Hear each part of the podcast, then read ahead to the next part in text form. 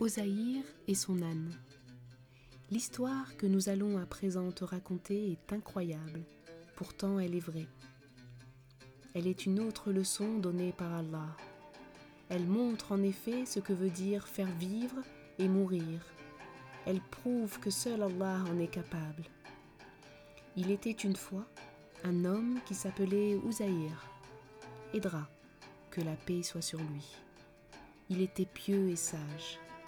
Un jour, avec son âne, il s'approcha d'une ville israélite en ruine. Il s'arrêta un moment à l'ombre d'un arbre, car la chaleur était très forte. Il mangea un peu de ce qu'il avait emporté avec lui, et en même temps il observait les ruines. Il se demanda alors en lui-même comment la vie serait à nouveau possible en un tel endroit. Allah, ayant entendu sa réflexion, voulut lui donner la preuve que c'était possible et faire de lui un exemple et un signe pour les gens. Pour cela, il envoya d'abord l'ange de la mort qui prit leur âme à tous les deux, à Ouzaïr et à son âne. Puis, une centaine d'années plus tard, Allah ramena le prophète Ozaïr à la vie. Ozaïr ne savait pas combien de temps était passé. Il pensa que juste une partie d'une journée s'était écoulée.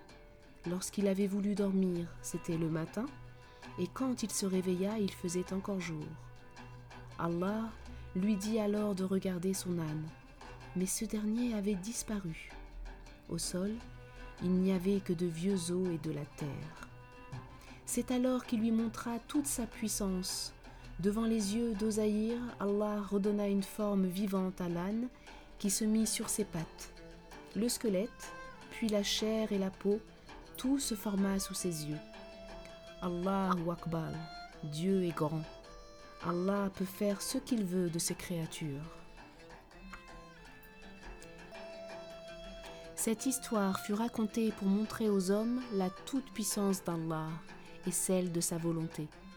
Le jour de la résurrection, au cours duquel chacun devra être jugé pour ses actions, il en sera de même.